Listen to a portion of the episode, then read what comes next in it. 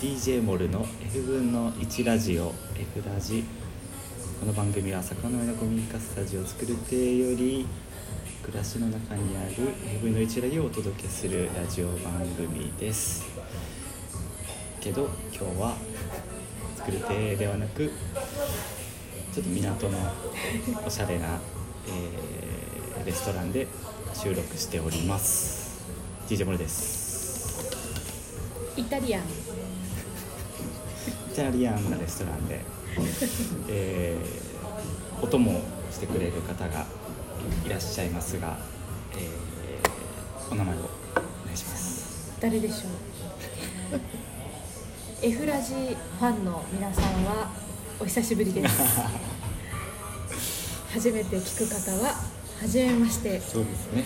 そうですね。確か2回目の登場になります羊食べるです。に羊食べさんこんばんは。こんばんは。よろしくお願いします。よろしくお願いします。久しぶりですね。久しぶりなんですよ。えーあのえっと SNS についてうん。話しましたね確か、そうなんですよ。うん。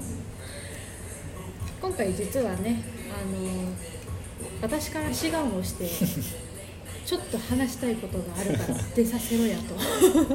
ちょっと。恐喝をしに、唐突な LINE が来ましてね、はい、ちょっとこうあるものにねちょっと2人で見に行ってきて、今うその後の収録ということになっておりますけれども、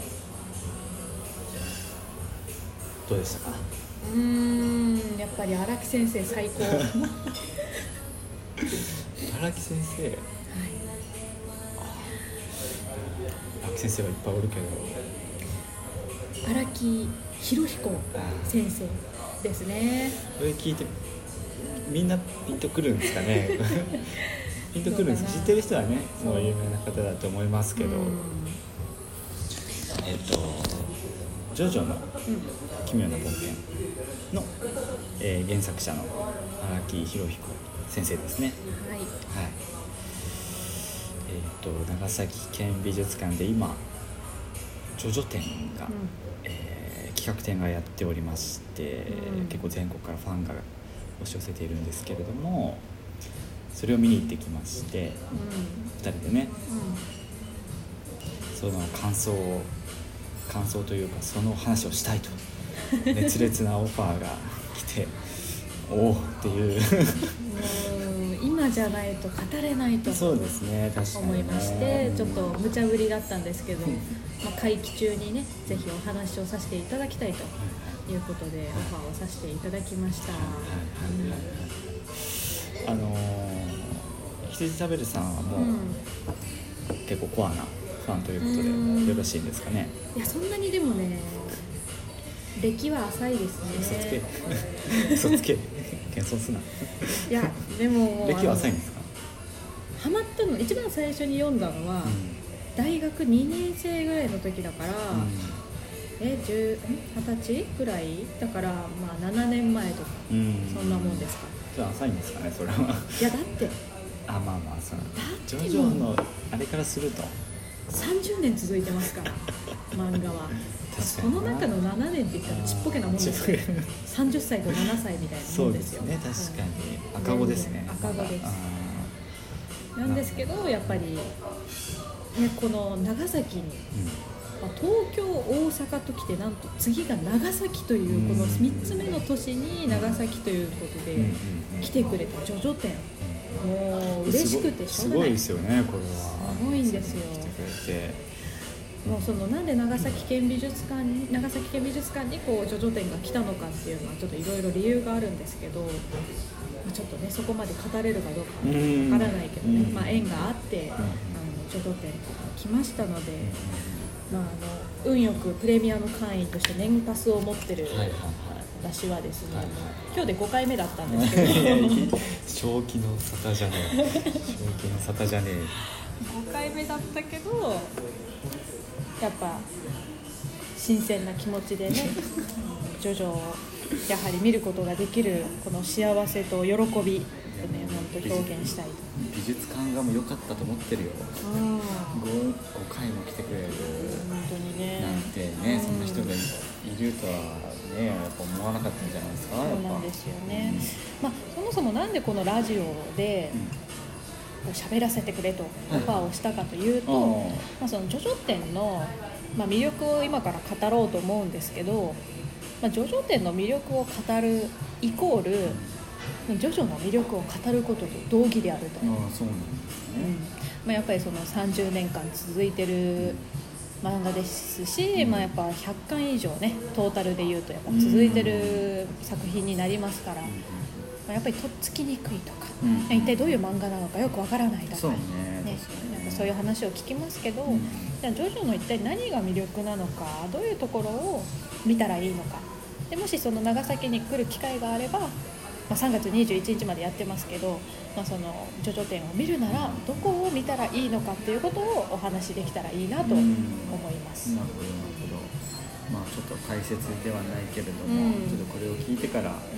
実際に見に行って、えーもらいたいというようなことですね、そうですね、うん。確かにちょっととっつきにくさはあるかなというか、うん。やっぱりどこから入ったらいいのかみたいなのは確かに俺もあったなとうん思うな、まあ、そもそもね8部まであるっていう、うん。そのジョジョって言ったら南南部が好きとかっていうこう っていう、ね。確かにワードになるあー、なんだろうトークテーマになりますねそうそうそう結構部ごとにね分かれて、まあ、もちろんそれぞれに主人公がいるのであのやっぱ話をする時にそのきっかけって大事なんですけど、まあ、でもそもそも何何部が何部だやらとかキャラクターがどうであるやら、まあ、正直ねそこは複雑ですしうんそれを順を追って話そうと思うととってもじゃないけど30分じゃ収まりません、う んそうですね、最低でも1時間半はかかる。そこ一旦ちょっと今日はちょっとさておきと、はいまあ、ざっくり話すと、うんうん。まあ、そのジョースター家っていう、うん。まあ、ある一族のねがずっと主人公サイドでいるんですけど、そうそうそうそう。そのそこと対峙するこう、まあ、悪役じゃないけどこうライバルがいて、まあ、それぞれのこう因縁がね各部でこう繰り広げられるという。うん。非常にあのまあいろんな漫画ね日本にありますけど類を見ないタイプのまあ、シリーズものなんですよ。ずーっと脈絡が続いてるシリーズものでして。でもそれぞれの部舞台も違うキャラクターも違う国も違えば時代も違うっていうかなりあの面白くて。で荒木先生自身はどの部から見ても実は物語としては読めるんですよということを言ってる。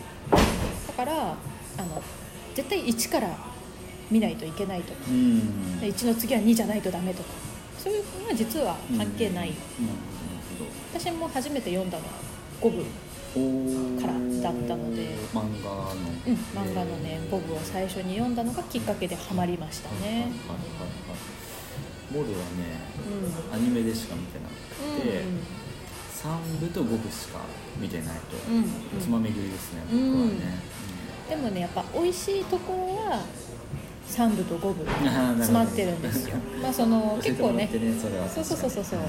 割とメインディッシュじゃないけど、うんまあ、ジョジョらしいのがやっぱ詰まってるのが、にうんうん。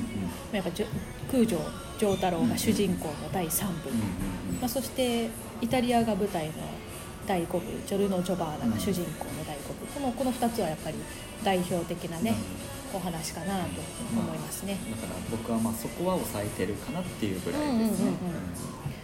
じゃあね他の部はどうなんだとかっていう話をしてると、まだ終わらなくなってしまうので はいまあちょっと早速ですけどあの触りというかね。美術館のうんうんうん。ことですかね。の方をサクッとうん話しようかなと思うんですけど、はいはい。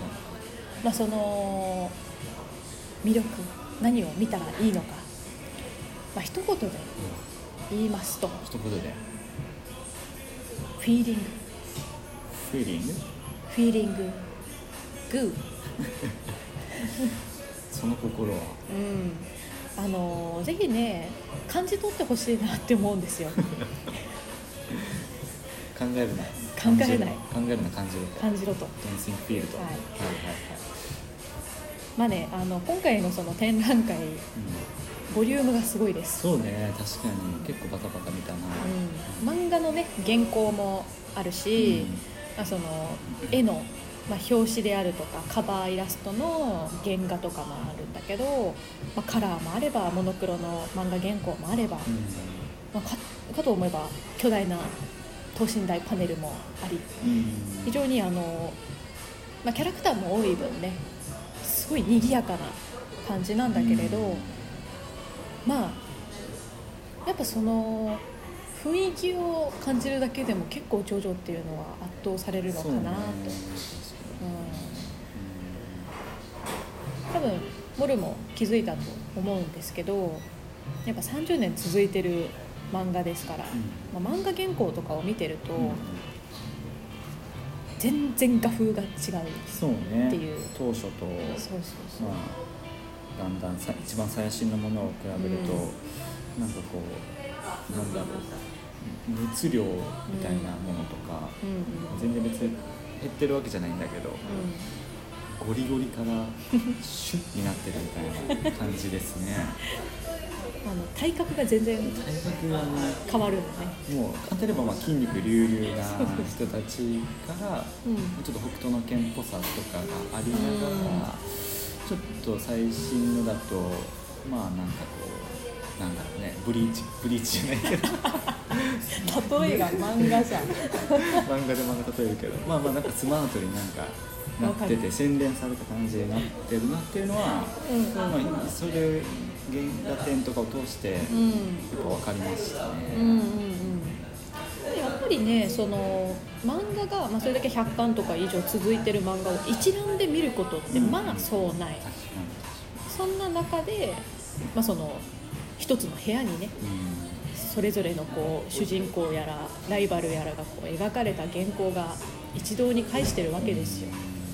そうやって見るとねあのもちろんキャラクターの体格、まあ、例えばジョナサンの、ね、モリモリした筋肉の感じと、まあ、結構五分のねジョルノとかも割とシュッとしたタイプの。華奢な感じ、うん。ね。